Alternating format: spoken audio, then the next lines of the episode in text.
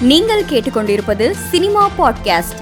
ஜெய்பீம் படத்தை தொடர்ந்து நடிகர் சூர்யா அடுத்ததாக நடித்து வரும் திரைப்படத்தின் தெலுங்கு பதிப்பிற்கு தன்னுடைய சொந்த குரலில் டப்பிங் பேசியுள்ளார். இது அவருடைய ரசிகர்களின் கவனத்தை ஈர்த்துள்ளது. இந்தியாவின் இசைக்குயில் என்று அழைக்கப்படும் பாடகி லதா மங்கேஷ்கரின் வாழ்க்கை வரலாறு சினிமா படமாக தயாராக உள்ளது. விக்ரம் நடிப்பில் உருவாகியுள்ள கோப்ரா படத்தில் நடித்துள்ள கிரிக்கெட் வீரர் இர்ஃபான் பத்தான் மற்றும் பலரின் புகைப்படங்களை பகிர்ந்து நெகிழ்ச்சியாக பதிவிட்டுள்ளார் இயக்குனர் அஜய் ஞானமுத்து. தமிழ் சினிமாவின் முன்னணி நடிகராக வலம் வரும் நடிகர் சிவகார்த்திகேயனின் அடுத்த படத்தில் ட்ரிபிள் ஆர் பட நடிகை இணைந்திருப்பதாக தகவல் வெளியாகியுள்ளது.